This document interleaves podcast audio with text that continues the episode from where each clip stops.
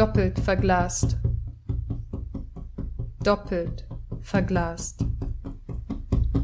Du sagst, du sehst mich oft wütend, betonst es wie etwas, wofür ich mich zu schämen hätte. Ich will mich nicht für meine Wut schämen. Wenn ich die Wut nicht hätte, wäre ich schon tot. Du siehst das anders, alles siehst du anders. Mich, jeden meiner Sätze lässt du an einem Nein abprallen, einem Nein wie zu einem Kind, zwischen Ungeduld und Nachsicht. Und zwischen uns ist eine Scheibe, und ich rede gegen diese Scheibe an, und mein Atem schlägt sich darauf nieder, und du kannst mich nicht erkennen. Du hörst mich nicht. Meine Sätze prallen ab wie Vögel an einem geschlossenen Fenster. Sie haben sich in einem flüchtigen Reflex von Blau geirrt. Mein Irrtum. Ich glaubte, wir teilen eine Freiheit, und wir teilen nicht einmal das Recht auf Wut. Die Scheibe, dieses heuchlerisch glatte Material. Zertrümmern! Sie ist doppelt verglast. Ich bin hinter Glas gefangen. Du bist auch gefangen. Ich will es schreien, kann nicht.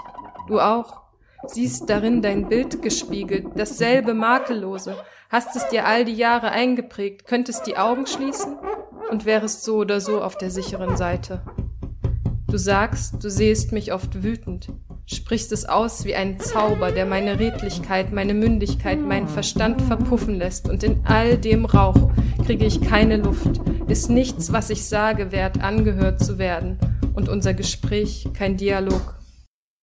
Du sehst mich wütend, sagst du, und dass ich auf meiner Seite vieles nicht sehe, mich selbst vor allem. Mich sehe ich wirklich nicht, höre ich nicht, fühle mich gerade noch, bin Schmerz. Was ich dafür sehe, sind doppelt verglaste Fenster. Und wenn zwei Glück haben, schauen sie in einem Winkel hindurch und bestätigen einander ihre Aus- und Weit- und Umsicht und fühlen sich erleuchtet. Und blinde Flecken gibt es nicht.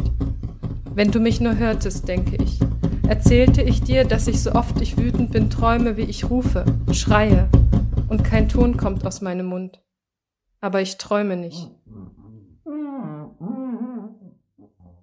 Thank you.